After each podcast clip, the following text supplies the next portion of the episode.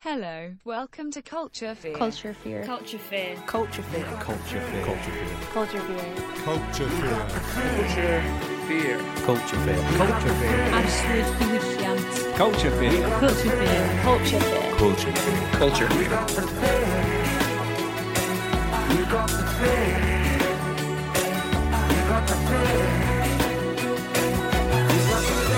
That song does my head in, but let's put that to one side, shall we?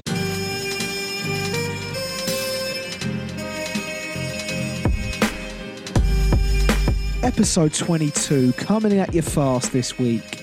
Um, yeah i just want to say massive thanks to liam who is editing these podcasts and a massive thanks to stephen who's getting the logos sorted. Um, find liam if you've got anything that you want to do at this time audio wise he's at liam c audio on twitter. Um, yeah so i had a good chat with eddie kendrick from all your favourite bands. Um, and it was great. I got to get real nerdy about Crowd Control, one of my favourite bands. Um, had a good laugh.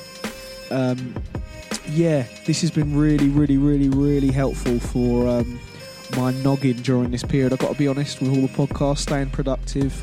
Um, it's been that, and then it's been dancing around the kitchen. Um, that's pretty much how I've been trying to channel my energy. To my poor girlfriend Kate's. Um, yeah, she's out there, A and E, fucking doing the Lord's work, and I'm just fucking running around in my fucking kitchen, jumping around, being a donut. So hopefully you enjoy this. Sorry, I'm rambling, but yeah, um, thank you for listening. Uh, that we still got some more coming up. Hopefully thick and fast for you.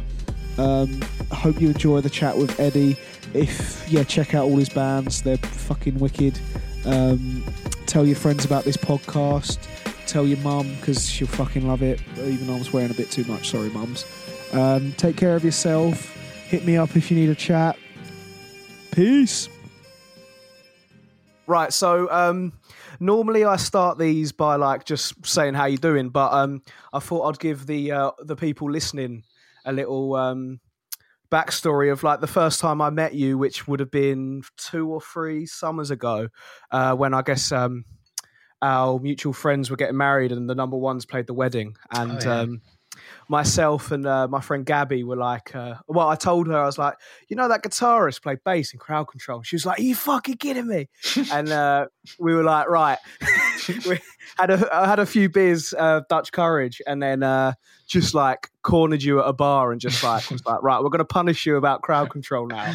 So, so I feel like um, it's nice to now do that in a slightly more formal setting of a podcast as well. Yeah, yeah. Fuck, I forgot about that.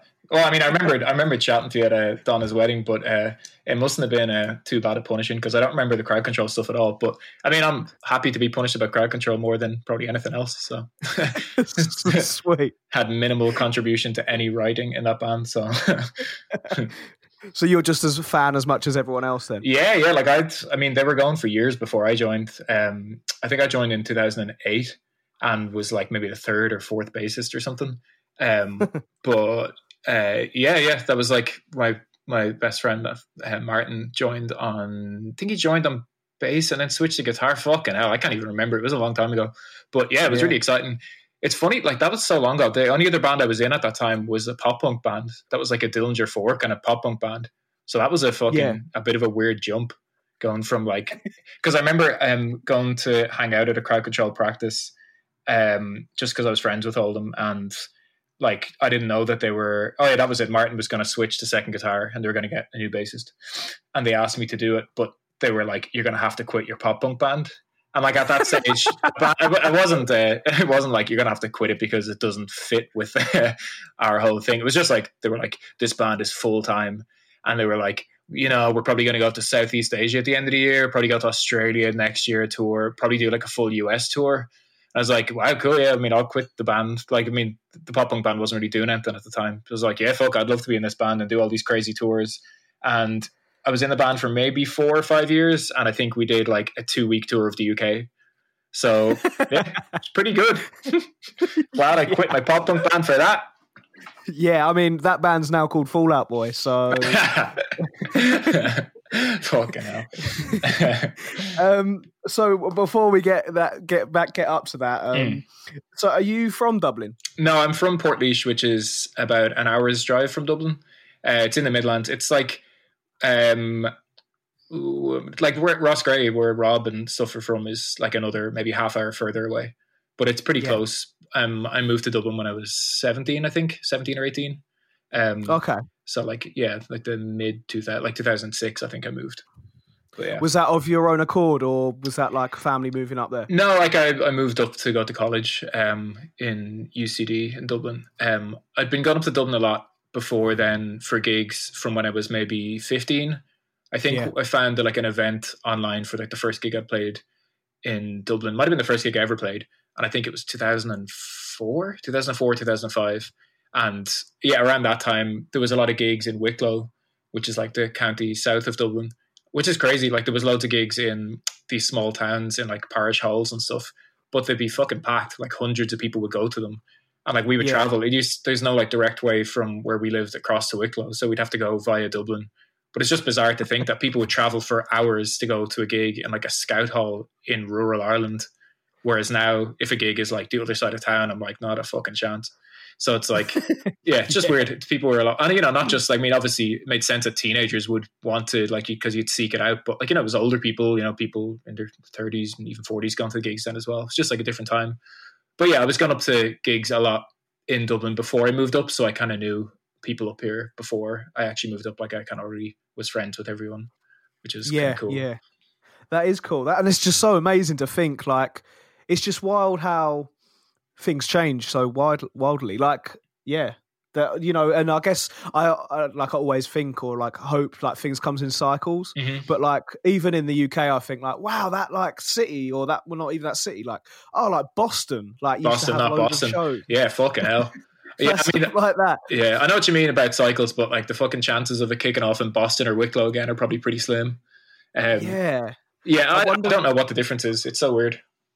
Yeah, like I mean, I don't know if you'd know, but like I wonder if there's like I wonder if there was always different smaller towns that had like music scenes Mm. and then the internet's kind of killed that and it's all centralized or it's just Yeah, over that few years there just happen to be these organic smaller like towns just grow certain things yeah, I have, I have no idea. Like I've, I've thought about this so much, and even at the time, like growing up in, like the town I grew up in is like a mid-sized town. It's not like rural by any stretch, but like you know, it was pretty, it was music shops and it was bands, but it, there wasn't much of like a music scene as such. At least not stuff that I was into. But the idea that like these even smaller towns in Wicklow, like Greystones and Kilcoole, which are really small towns, like Kilcoole is fucking tiny.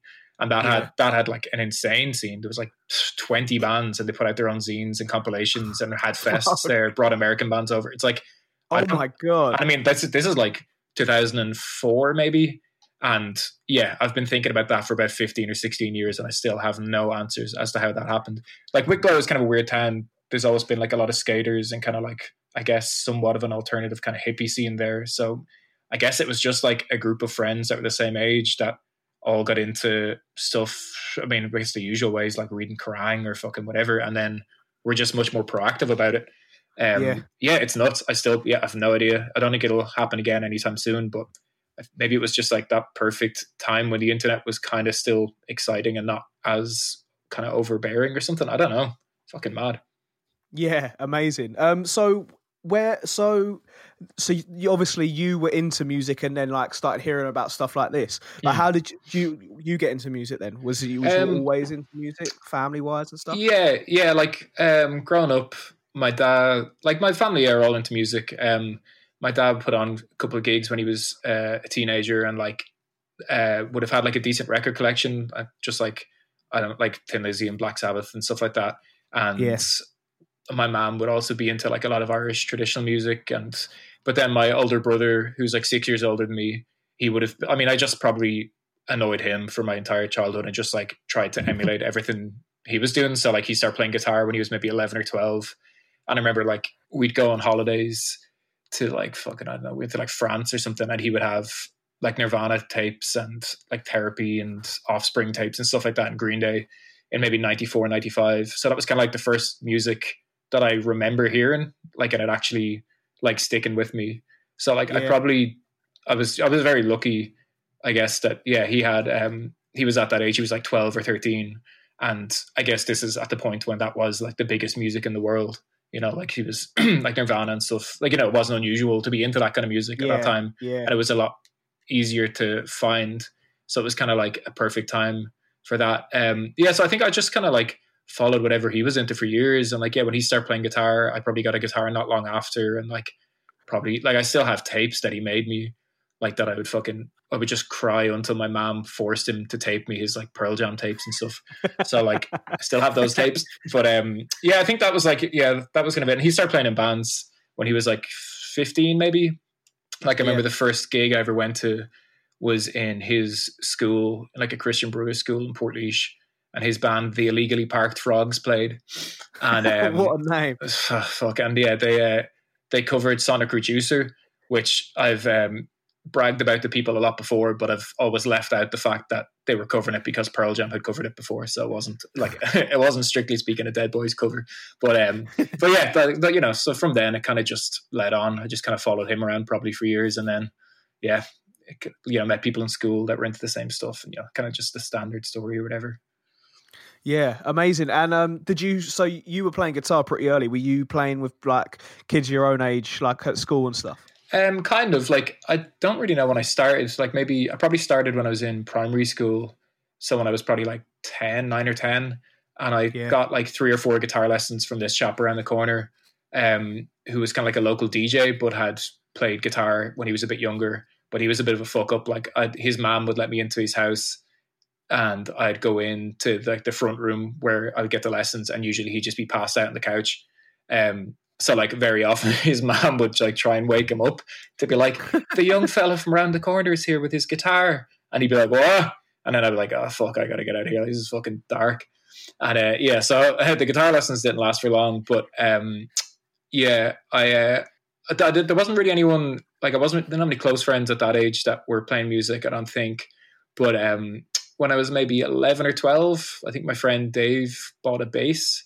I think, I can't really Yeah. remember. But yeah, around then, like I, my, my mate Dave got a bass and we started kind of jamming a little bit. And then uh, a couple of years into secondary school. So maybe when I was like 15, uh, Derry, who was in Crowd Control and Loose Nut and a bunch of other bands, uh, he moved to our school.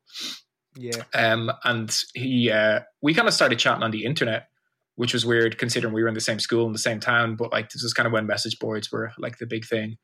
And Yeah. he was actually in a hardcore band in Port in the small town that we grew up in. And I just didn't know, which is like, I can't even explain how absurd that is, but like a tiny town, and they were and they were like literally a hardcore band. Like they had recordings, and they were like a fucking hardcore band when he was like fifteen or sixteen.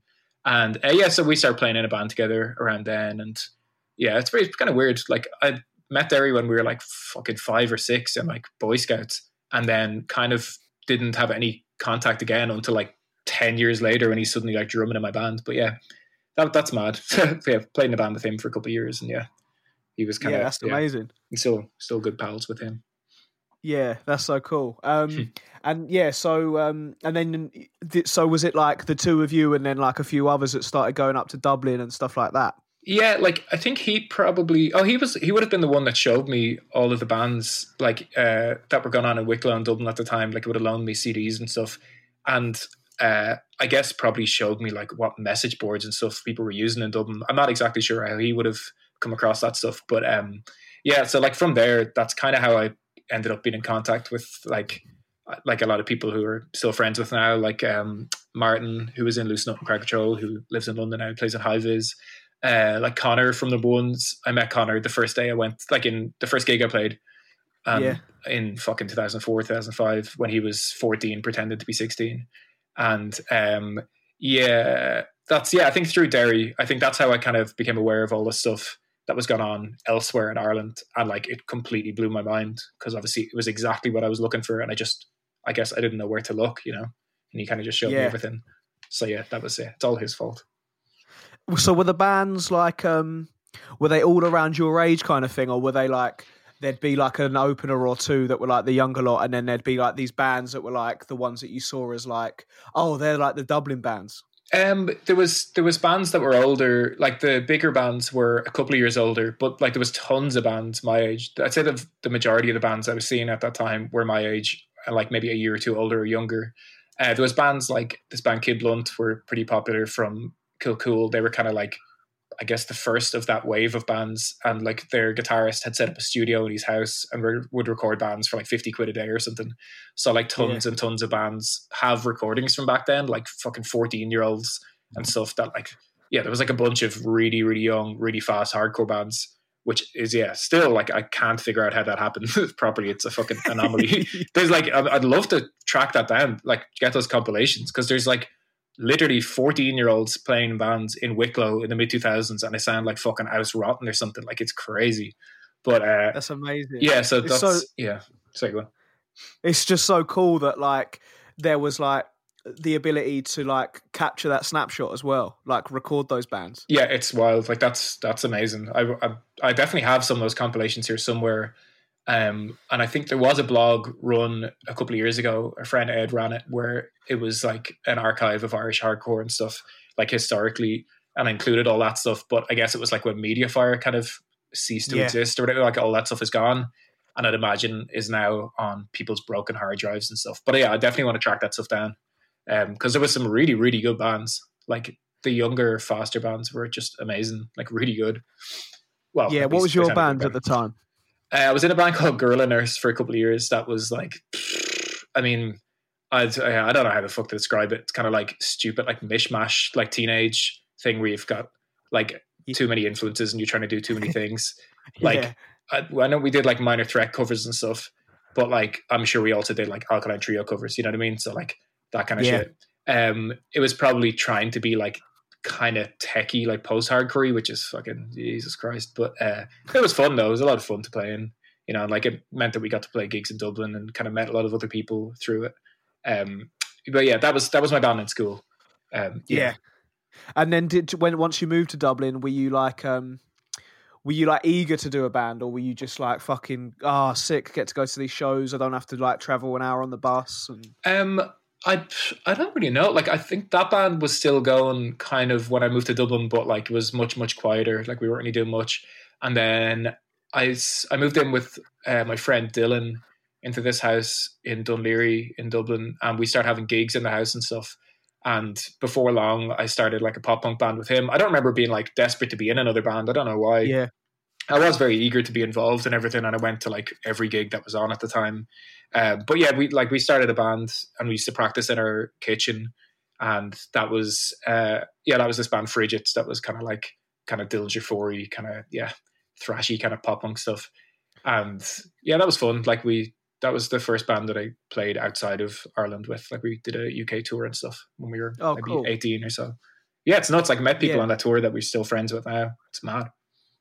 That's amazing. Like it, um, from an outsider, um, obviously I'm not sure. I'm thinking of like the t- the the time. I, I wouldn't be able to say because obviously everything just merges together. But Mm. like Dublin has always seemed like really good for, um, like the scene is not like music. It's not dependent on the sub like the subgenre of like punk. Yeah, yeah. Do you mean like Um, that it's not too fractured? Yeah, so it's not like hardcore for hardcore over here, Yeah, and then yeah. you've got like I don't know, like even like um like um uh I can't remember what they were called, but like Martin did a uh, folk punk band, right? Hell yeah, he did. What was it? Something about a disco? I, think I remember. Fucking great. That's amazing that you brought that up because I was trying to figure out how I was going to bring this up. Um, uh, Disco Trader, yeah, yeah, yeah. Uh, that to be to be fair, that was when he was like still in school. But that was yeah, that was Martin. Fucking brilliant. Uh, that was Martin and Dylan, who I lived with at the time. So that's around the time I had that pop punk band. That would have been yeah, they would have been playing. And yeah, like they would have Yeah. played gigs with like crust bands and whatever else. Um, and it was yeah, the lineups were very varied and kind of mixed around that time. Um, I think they kind of got less so they got a bit more fractured after the kind of teenage DIY kind of Wicklow kind of scene died off a bit when people start going to college and moving into the city. Um, there was a bit of a kind of like a more the more modern hardcore bands um, playing like more modern hardcore style would have been a bit like separate to the crustier, kind of more DIY punk stuff. But again, like that didn't last long either. Like those scenes kind of merged after a while. It's just too small a city to, you know, have too many distinct and disparate kind of, you know, cliques or whatever. Well, you, you say that, but um, I don't know. Like, I feel like not to, but I feel like Sheffield's pretty. There's like things where I'm like, like obviously, like being in, like living, growing up, and like going to shows in London. I was just like always bewildered that people would go to one thing and then not go to another. Yeah, yeah. Um, but uh, like in Sheffield, I was maybe patronisingly because I thought, oh, smaller city. I was like, well, there's this band that I think's sick, and there's this band. Why don't people go to the same things? But um, so I don't think like just because it's like a obviously Dublin is like a bit smaller. Sure. Yeah, yeah, yeah. I get you. Yeah, It's it's weird because I think things are kind of like I think it does kind of go in waves because it it feels kind of semi fractured at the moment, but also like Dublin's weird. There kind of isn't. There's never been like many venues. Um, like say when Tenterhooks, like a DIY space, existed for however long, like that was amazing, and that Yeah. like there felt like there was a very strong like unified scene. Then there was loads of touring bands coming through, but once that stopped, all of that kind of died off with it, just literally because there was nowhere like suitable to take its place. Like Jigsaw and Bose Bar are both kind of used a lot, but that Tenterhooks was the one place that I guess people were like, "This is our space" or whatever. Um, and I think like when you have that, like certain scenes kind of, I don't know, kind of set themselves up around that. Like you know, the local and stuff in Sheffield, I'm sure it's the same. You know, there's kind of a, a defined scene that you would kind of associate with that. You know, there's certain bands that I would associate with the local and certain bands Yeah. that I wouldn't. Um, but yeah, I don't know. It's it's just it does seem to kind of come in waves. You know, like I think things are quite fractured here now, but also know, yeah. At it doesn't. Yeah, and you hope like it doesn't take a lot for it to like all come back round. Well, I know. think yeah, I think a lot of it though as well is if there's not that many younger people, like the longer people have been around, you know, your friend group doesn't necessarily get bigger or more like open and welcoming. You know, you kind of just like you end up just playing gigs with your friends' bands and stuff. Um, and when there's not that many young bands coming up, it's kind of hard to to mix it up that much. Like I think there's kind of like Dublin, there just isn't that many bands as well. You know, as there once was. There's not that many hardcore bands really. Um, Yeah. So like, which is you know it's annoying. You know the same the same few bands will play every gig, and that's kind of just the way it's going to be. But I, I don't know. I hope there's a I hope there's a bunch of new bands soon. I'd love to start a new hardcore band, but I'd much prefer if someone half my age did it. yeah, yeah, um, yeah. It's an interesting one with a young one. I think that that's what Sheffield tries to think about a lot, but um, it's one of those things, isn't it? I guess like you're saying with like Tenterhooks being this place that was like your own. You hope that with that comes like that organic kind of way of like welcoming people they become Mm. part of it because i think that's a big part isn't it is like For sure, yeah, it's yeah. like when you're young you're like this is my thing Yeah, it's insane. Like it just has a space to go. Like those gigs that I was going to as a teenager were like I don't really remember. Like they would have they were all DIY, all ages gigs. I'm sure people were probably drinking at them, but I don't remember seeing like that wasn't really kind of part of it. But like those places, we had the run of them, so like that was really exciting. You know, if all those gigs were just in bars, I don't know if I would have been as bothered. Like I wouldn't have been able to go to a lot of the gigs, but like if I if that was like the kind of environment that I experienced like punk bands playing in initially, I don't know how exciting it would have been. And I'd imagine for a lot of kids who first start going to gigs in Dublin during the era of Tenterhooks, like that was probably amazing. And it was probably just because it's just way a much freer kind of environment and way more. I don't know. Feels like there's a lot more room for possibility and like you know, obviously there's no stage really as such or anything like that, and it's not. Yeah, it's it's a lot more organic and uh, I don't know, less intimidating. But now I don't know if that's really there. There isn't really equivalent spaces at the moment, and it's like Dublin's kind of a horrific place at the moment. Like it's the the scope for opening a new DIY space is kind of just not there. You know, like the property prices are crazy, and you know, yeah, it's not good.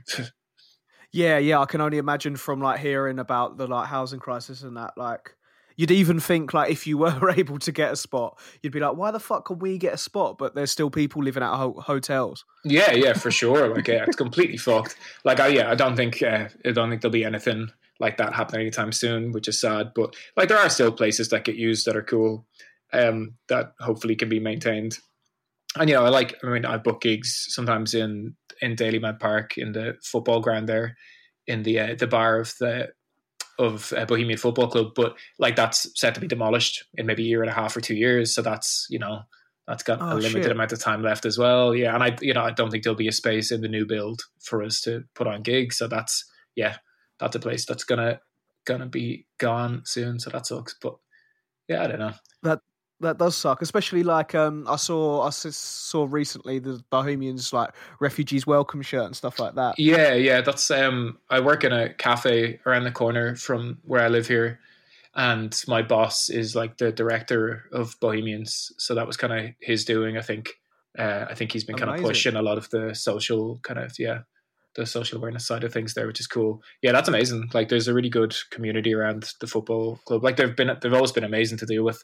Like I've been playing gigs there in the uh, bar there since I was like maybe 17 or 18 and like they've always been really really supportive of the and well really understanding as well because like the place gets fucking thrashed and like it's you know it's like i'm sure yeah it's not it's not what you not the event that you want to have in your bar you know the fucking loud gig everyone's screaming their heads off and fucking teenagers falling all over the place like it's like a fucking nightmare but um but yeah no, they're, they're great like they're, it's a really great organization like it's fan owned there's like everyone's a volunteer and stuff so it's amazing it's really cool That yeah, that is brilliant.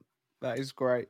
Um, so um, so yeah, so what um, what bands were you like? Uh, what were your, what were the bands that were like really getting you then back when like you know just moving to Dublin and those first few years? Whether like it's like the local bands or like um just what were like your favorites? Hmm. I guess. fucking hell uh so when i moved to dublin Yeah, I guess like um yeah, early days kind of thing. fuck i can't even think like uh let me see i guess i was probably still just really into like early like the kind of bigger early 80s hardcore bands and stuff like that at the time like Yeah. black flag and minor threat and kind of was probably becoming more aware of the like like so dys jerry's kids and kind of like agnostic front you know just the standard like getting into the broader range of early stuff. I bet like i mean let me see what year was that fucking hell? I was probably still into like pop punk and stuff then as well and like i know we were chatting before about our um our own screamo past.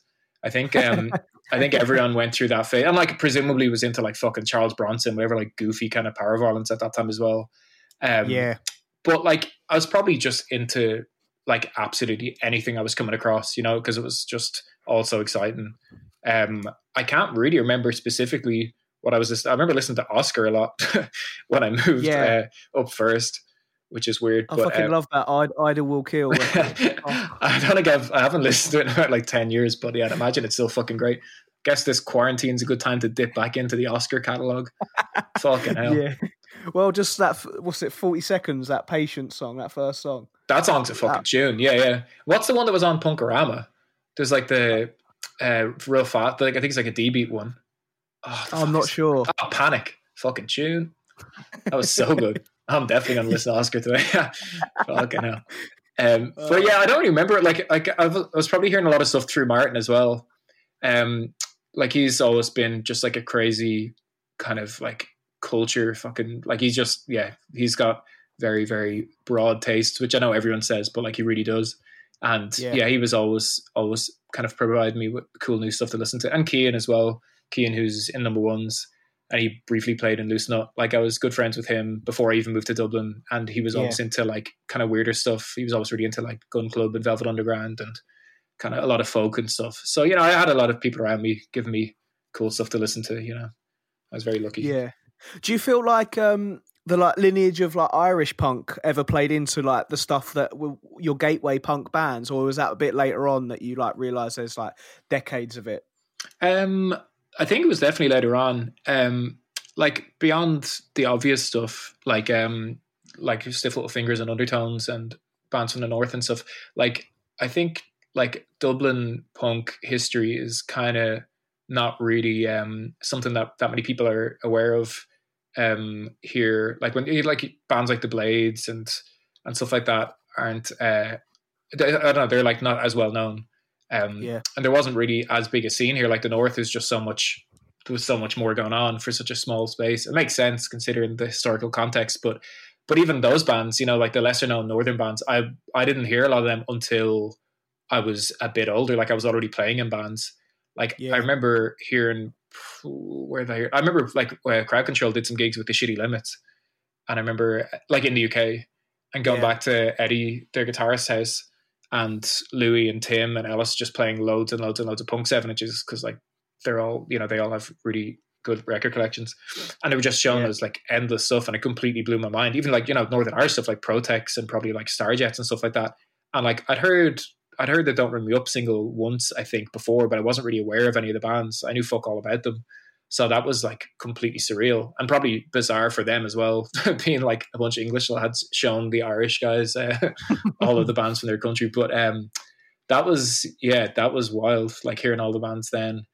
And I think Tim made me a tape because I was really into, like, they showed us, like, I don't know, the nerves and like loads of uh, other kind of like poppier old punk stuff as well, and power pop stuff. And Tim made me a tape.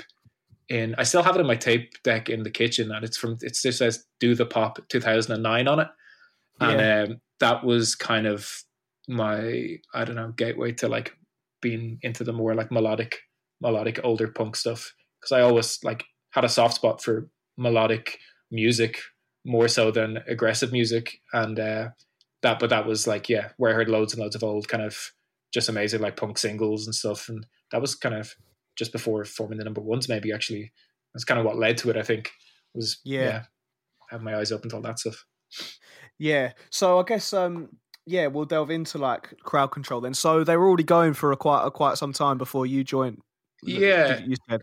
i think what the fuck they'd put out like i think a demo and a split with mob rules i think Yeah. the i think the mob rule split though didn't come out till i was already in the band like that that took fucking ages to come out like it was recorded way before i joined but yeah it took like there was so many delays that i pre- like i probably played like the release gig for it um and then after that uh we did i think the only stuff i like that we released after i joined was an lp and that seven inch that um disposable culture put out Yeah. um, but yeah, I was in. I don't know how many bands or how many. Sorry, how many years I played in the band? Maybe like three or four years. So it was like not very productive. But uh, it was yeah, it was a lot of fun to play, and it was a fun band to tour with and stuff. Yeah, because um, the the mute the, the sound did change quite a bit. I'd say from the two records that you're on, maybe like not because of you, I, I don't know, but like the records before, like Yeah. um, those those two, uh, that seven inch and that um, LP are like uh, perfectly like sonically similar. If that makes sense. Yeah, it was all the one session. Um, Oh, okay. Yeah, they were all recorded together. I think. Yeah, they were. Um, with those, the seven inch was just extra stuff that we had left over, um, that we weren't really planning on using it for anything. I think we actually put it on a tape, like just did a tape ourselves for a UK tour, and then I think Sam, like Sam Knight, um, Yeah. approached me maybe and was just like, "Oh, do you want, like, can I put this out as a seven inch?" So we did that, which is really cool. I don't actually have that seven inch, but apparently it's all right.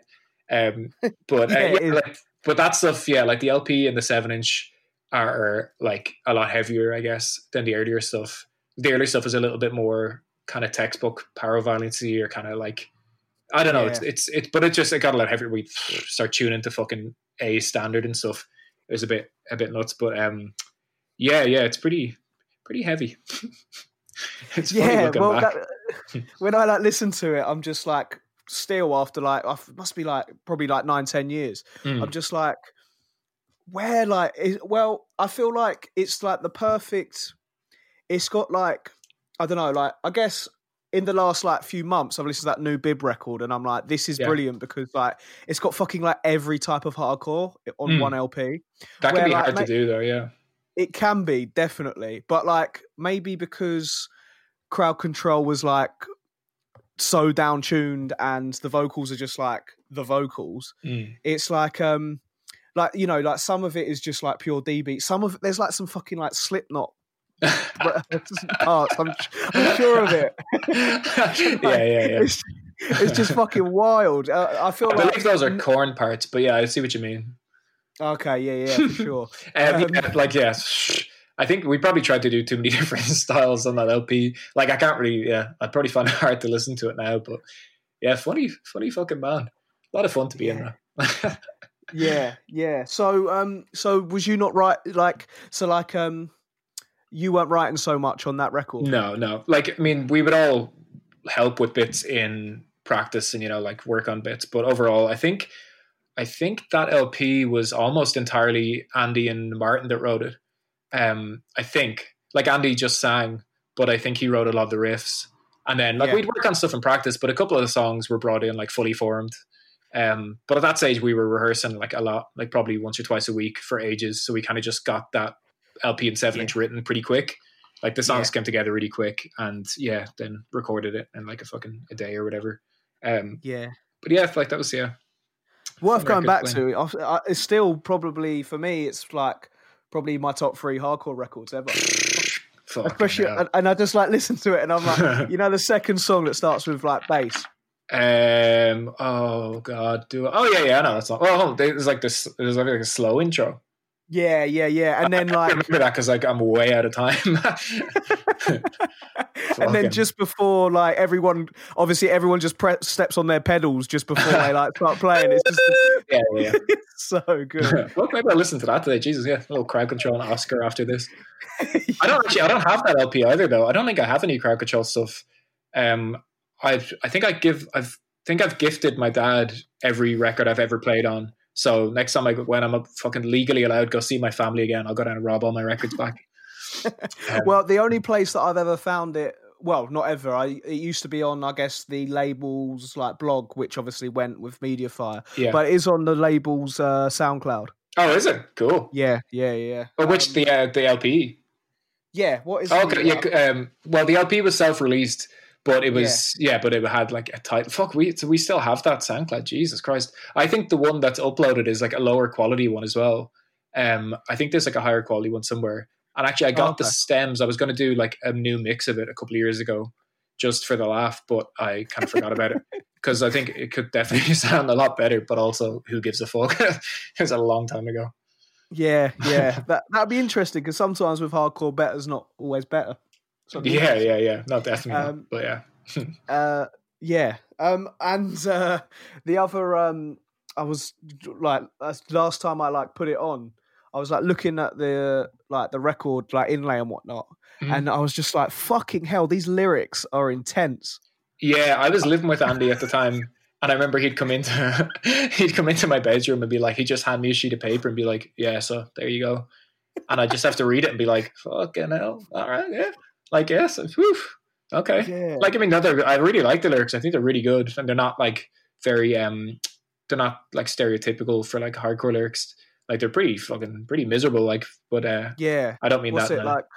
Walking in the room, hanging from a rope, and I was Yeah, like, "Fuck!" yeah, and then yeah. I like looked at the name of the song. It's like "Brother" or something.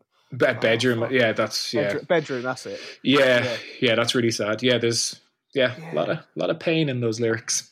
Um, Yeah, but It's- yeah, no, I think he's a really good lyricist yeah. and a for sure. wonderful person. Not everyone has both, eh? What What would you prefer, eh? Soul and soul. yeah, exactly. Um, but um, so one thing I remember hearing about crowd control, as you hear like about bands from other towns, was Mhm. that um, there was like so obviously I think that crowd control are pretty like perfectly crusty and like hardcore at the same Mhm. time, and the like those two scenes of people in Dublin like both got into the band, and it was like. Uh, well, I, I came over for the last show in I in in Dublin, actually, and oh, um, did you the one in like Fibbers or whatever? That's it. Yeah, oh, yeah, yeah. Jesus Christ! All right. And, and it like Hmm. it was amazing, and it like kicked off, and I was like, oh, like I remember being told it always used to kick off between like the crusties and the hardcore kids. It kind of Right. did, yeah, a little bit, yeah. That's yeah. I guess that's always going to happen, really. Like the kind of older, crusty crowd, and then like the kind of moshier young young fellas. But um, yeah, definitely. But someone was talking to me about that the other day, actually, um, bizarrely. But yeah, yeah, that kind of thing used to happen a bit, which is unfortunate. But you know, what can you do? Yeah, it's quite. um I guess like looking back, it's I just find it quite funny and like um especially with like yeah like i say with the tunes i'm like well there is like hardcore and it is crust like you know a lot most bands are just crusty or they're like Yeah, or like yeah. very hardcore where yeah, we perfectly straddled the balance between the two. no, we literally there was just like fast D beat songs, and then would have like a fucking breakdown in it or whatever. yeah But, um, drench it full of guitar tone I do remember there was a period where we'd play and like we'd be like playing our set, and then uh, like at every single remotely breakdown bit, people just start moshing and then just stop and just stand still for the next bit. And it was like, you know, it was like that's kind of just what happens, but it was funny. And Andy got really annoyed and like knocked off the reverb off his pedal and was like, kind of like, kind of like give out to everyone. It was kind of like, look, you can mosh, but like, please mosh during the other bits as well. So Only good. mosh to the D beats. It was so good. Yeah, people moshing to like blast beats and stuff. Oh fucking hell! Feedback mosh is probably the best kind of mosh. yeah, for sure. Um, and then um, uh, out of that, was it just because yeah, number ones was going like right at the end of. Was it going right at the end of? I Crowd think. Control? Well, see, Derry moved to Japan um, towards the end of crowd control, and we kind of we hadn't been doing much for a while, and that kind of was like the end of it. We didn't like break up, I don't think, but um, when he came back, I think we did a weekender in the UK and played Yeah, like that last Limits. yeah, yeah, played that last shitty limits gig, and uh, to be fair, we were probably worse than them at that gig, so. Uh, Uh, but yeah, played that. um, and- well, to be fair, at least we played a couple of songs. um, but yeah, so we did that, and I think we did that last gig in Dublin, and then that was it. And I think by the time that we did the last gig in Dublin, maybe number ones were probably gone. I honestly don't know what year, but it was maybe like 2012 or something. Number one started, which is fucking hilarious. Consider we've done fucking 10 songs or something. um, but yeah, it was probably around that time. Um, Yeah, because the other day I was going through my seven inches, and um, I found the number one seven inch. Was it on Static Shock? Well, like uh, I presume it's the first seven inch, and I was like, "Fuck, I didn't even. I don't even Um, remember this record." the first one was on Art for Blind, which is Art like for a- Blind. That's it. Yeah, Yeah, it's yeah. like an Irish label run by this. I think he might be. Fr- he could be from Sheffield. I'm not sure, but yeah, this guy Danny runs it. Um, yeah, that was the first one. Um, I'm not sure what year that was, but it was a long fucking time ago anyway. Um, yeah, yeah, that was yeah, that was weird. Yeah, great. They they would. Um, I mean, maybe they're still doing great stuff. I haven't checked up on Art for Blind for a while, but they put out some great records around that time. Yeah, they did. Yeah, they've done they've done a, a few bits. Um, I'm yeah, I'm not sure what the last stuff they've done is. I know Danny had a kid and stuff, so he was kind of and he'd like they him and his partner moved to Sligo, I think. So it was kind of Mm. like definitely slowed it down a bit. But yeah, good label, really nice guy. It was very nice of him to take a chance on us at that stage because we weren't like probably I don't know that promising a prospect or anything. Fuck, I don't know how we got in with Ellis. I don't know how we got Tom Ellis to put out a record though. That's crazy. Well, you've done number ones has done quite a lot of stuff, right? Um, what have we done? I mean, it feels like we've done nothing. I think we've just released the same songs a bunch of times. Um, like we released, we did a tape um, with just before we had the lineup when it was like just me and Goucher and Oh, okay, sis- so it yeah. didn't start as the four of you.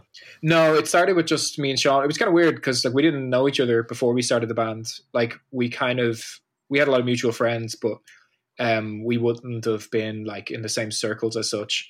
And we just Hmm. kind of I don't know. I guess maybe through the internet a bit, kind of became aware that we were both into the same stuff or whatever. And he would have been DJing at the time. Would have like had good taste in music, but I think we probably both knew the other was like I don't know, into Buzzcocks or something like that.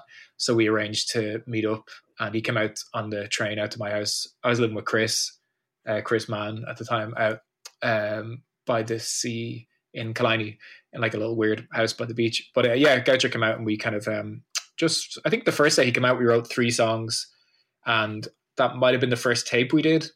Yeah. It's like we did it in his parents' house in the attic. Me and Goucher and his sister Neve drummed on it um, in a school uniform, which is pretty good. Uh, and then we did a couple of gigs with like different lineups, like just having people kind of filling in, and did we did a couple of gigs in London actually with a temporary lineup, which is weird. Uh, I think Kean played the London gig, so I guess he had joined at that stage. And oh, actually, Connor I think was living in London at this point, possibly um, Okay. for a while. But anyway, yeah, sorry. So it wasn't long after that that we got the the four of us together and got Connor in, and that's when we did our first seven inch. Yeah. I think. So d- obviously, all four of you sing on whatnot. How many of you like write number one songs? Uh, we've all written songs. Uh, like the, the LP was probably written. I think me and Goucher wrote everything on the LP. Um, like not like every bit of every song, like because we would worked on some in practice. But I think all those songs were like that was already our set before the lineup was finalized or whatever. And Yeah. then after that, we the last seven inch is two of Keane's songs and two of Connor's songs. And then whatever we do next, I don't know, we might do like if we do a new seven inch, maybe we'll all write a song each or something like that, which would be cool. Um, but yeah, no, it's it's yeah, it's there's always been a lot of collaboration, like finishing off songs and like you know, it's everyone's kind of very helpful, um, which is cool. yeah. Yeah, that is cool. Um, so um, with um, obviously, I'm well. If people aren't aware, like you seem to take a lot of photos. You put out like photo zines, and just like um, recently, you've put so many like amazing like photos from like I guess just old books of Ireland and Dublin and stuff. Mm. Is that always have you have you always taken photos? Uh, not really. Um, I guess this is again another way that I'm still just traipsing around in my brother's footsteps. Um, he's uh, been kind of like into photography for a long time, and he would have bought me like my first film cameras and stuff. And like I have, like I have a couple rolls of film that I would have shot, uh, say like ten years ago, but they're all crap. Like just like really like flying through rolls of film, just not really paying any attention to it. Um, I don't really know when I actually started caring about it a bit more, but maybe like the last six years or so. I don't really know. Um, but I've always kind of just used whatever camera I had that was still working or whatever when I got in a charity shop or whatever, and like you know, often like really crappy rolls of film and stuff, which I never I never really particularly cared about that much. But now that I've like started kind of scanning my own stuff and I'm actually trying to like put projects together and stuff, I kind of I guess I care a little bit more. Um, but the two things, the two kind of zine things I put out, yeah, they were just all photos from gigs from the last bunch of years. And yeah, I'm trying to work on new stuff now. So I guess this downtime will hopefully lead to a couple more projects. But I might do, might try put some stuff out of like Irish photos that aren't, you know, com- that are completely separate to like punk stuff or whatever. But yeah, it's a bit scarier.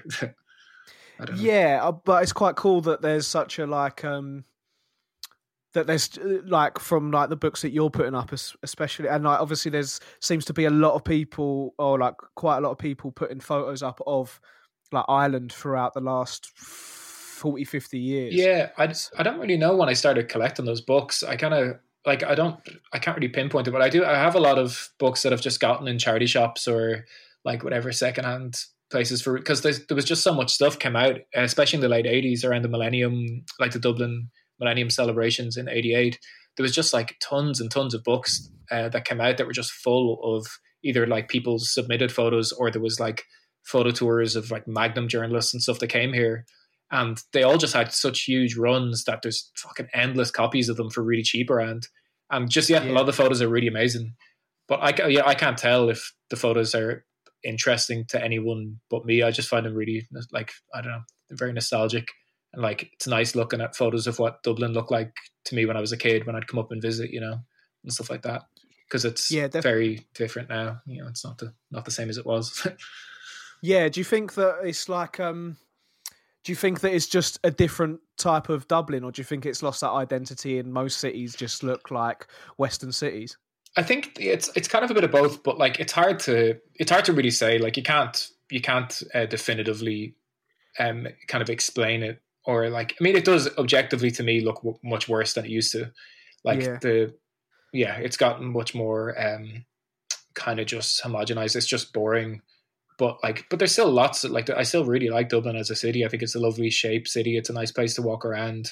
It's like a really nice size and like there's still lots of nice looking stuff but then yeah you look at a book from like the late 80s and it just everything looks so much nicer but you know i don't know how much of that is bound up with my own nostalgia and like whatever like the even like the fucking the color in the photos like people using old Ektachrome film and stuff you know it's like i don't know how much of it is actually how much of it's actually gotten worse or whatever but yeah it's just there's it feels like there's less room for innovation and stuff these days everything feels a lot more strict and boring. Like when I was coming up, there was loads of like bootleg tape sellers everywhere and stuff like that, which was really exciting. But now it's kind of just like, in a lot of ways, is like being in any other city. But you know, I still really like it. Yeah, yeah. It's, I think that um, yeah, you can love a city and still be like, ah, this is changing. This is changing. Um, like it's yeah, there's lots of and- there's lots of cool new stuff as well though. You know, like people, you Yeah. know, so long as the people are here, there's still lots of great creative people doing cool stuff. So like whatever, like it's it has to evolve in some way. You know, I'm sure it was a horrible city to live in for people of my age at the point that these pictures were taken. So, like, you know, whatever. I'm sure it's Yeah. just my own kind of fucking rose tinted thing or whatever. Yeah, we always look past at the 20 years before and it's like, ah, fuck, just missed out when, you know, it's never really, well, it is and it isn't the case, isn't it, I guess?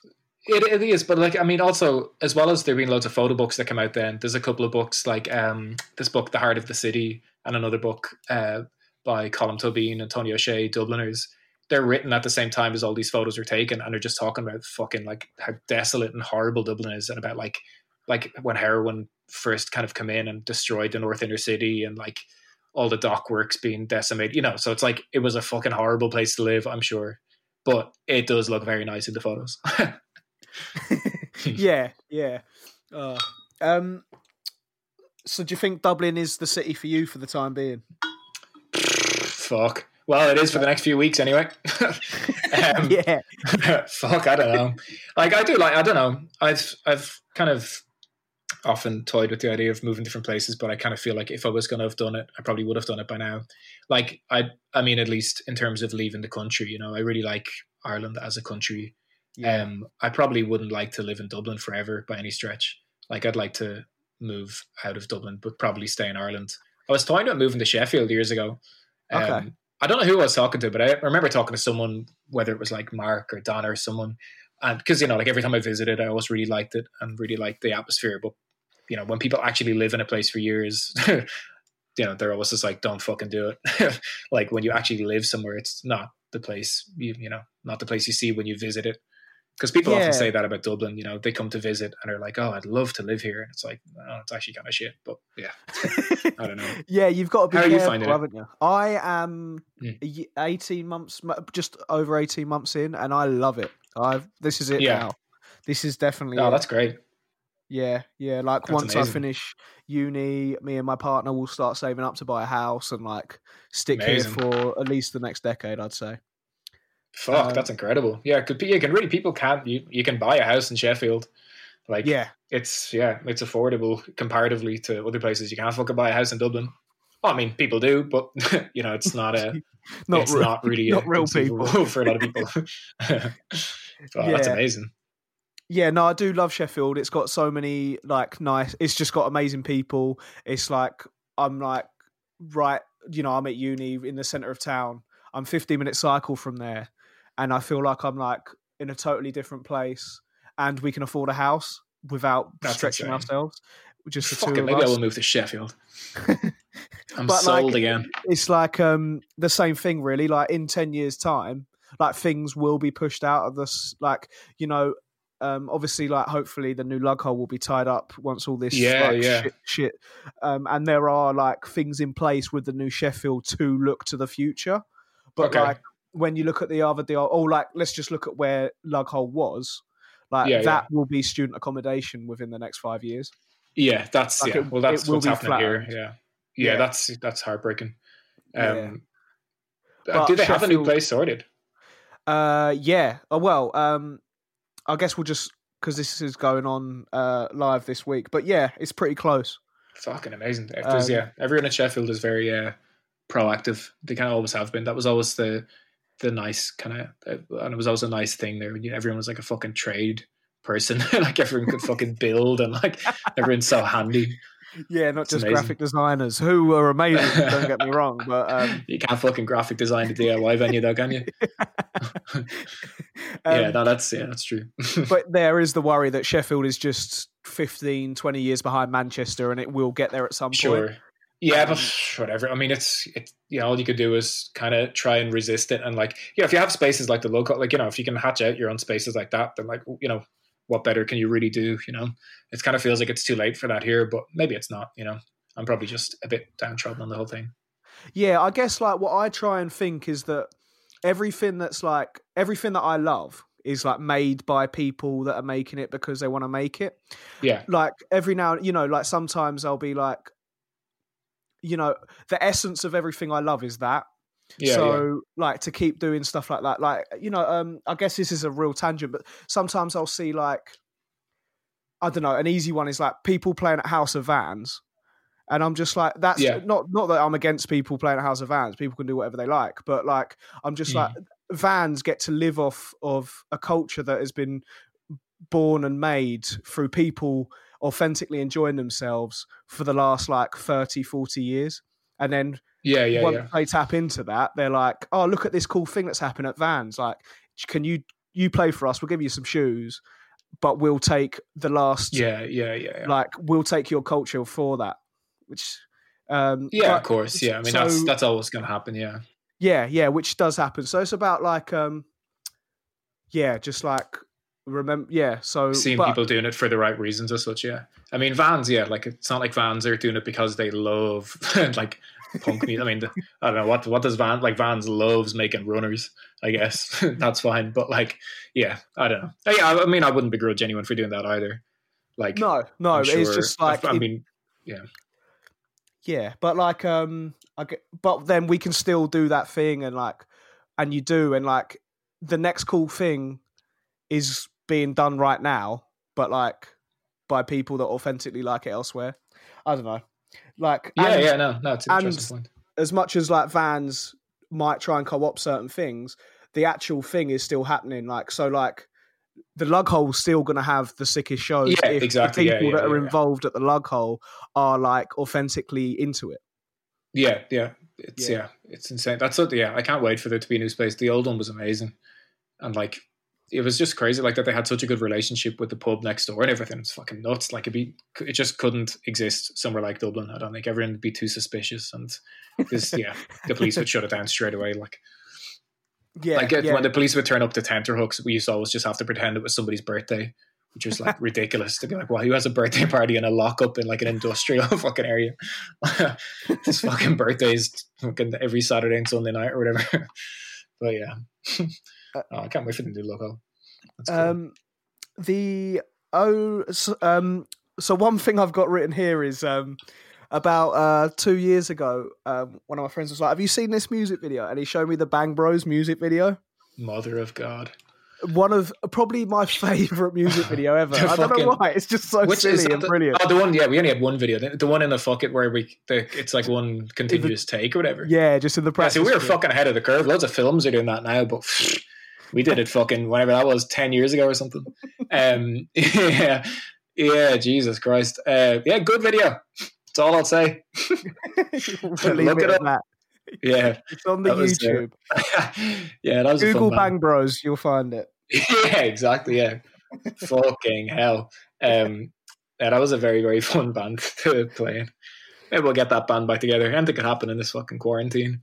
Think when, I, when we come out the other side of this, people are going to be freaking out, going back, kind of. I don't know. I'm I'm racking my brains for like everything I've ever done in my life, and I'm like people I need to reconnect with and stuff. It's like it's been two weeks. Like it's normal that I wouldn't have like you know. I haven't seen like Connor in two weeks. It's like I probably wouldn't have seen Connor now anyway. yeah. I'm just like fucking curled up in a ball trying to remember what he smells like and stuff. Stupid.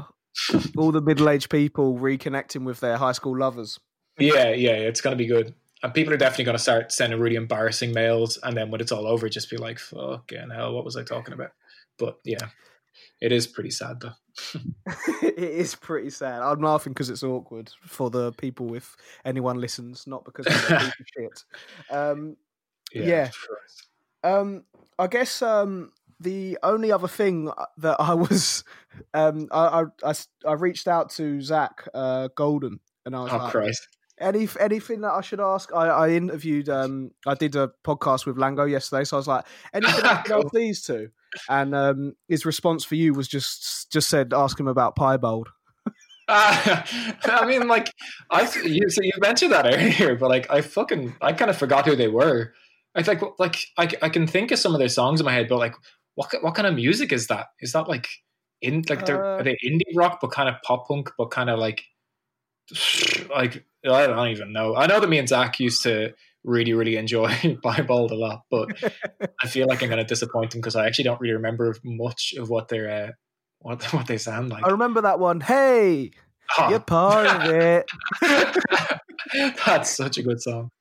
Oh, my, I, I need to fucking write a list of all this shit I need to listen to this afternoon. Fucking Osker, Crowd Control, and Piebald. Yeah, the Um, three, the three big ones. Yeah, they, yeah, very good band though. I'm glad that that's what he got you to ask about because I've definitely uh, been in some weird situations with Zach. He could have he could have gone a lot more, uh, lot more crueler with his uh, questioning. Okay. Have you got any nice, funny, cruel stories to say about about him then for the listeners? About Zach. Oh Jesus Christ. Um. Oh God. I'd I'd kind of have to think about it because I'd probably end up saying something and then be like, maybe you have to delete that. I don't know. Zach's great. Um. If you want, yeah. I'll, once you once you stop recording, I'll tell you a few funny ones. But uh, I don't know if there's many that I can actually say on this. Yeah. Um, sweet. So I guess um, I guess you've hinted at um, it, thinking about starting a hardcore band yourself, and there uh, maybe a new number one seven inch on the horizon. Yeah, yeah. I mean, yeah, like I want to do a new band. I want to do a couple of new bands. Um, I'm trying to learn how to drum. Um, which like maybe I might just record something myself just to kind of get something moving quick or whatever. But I don't know. Like Dublin's also quite small, so if I'm going to do it with people here, it'll probably be the same people that you know I've played in bands with forever. It'll probably just be all the members of Crowd Control again or something.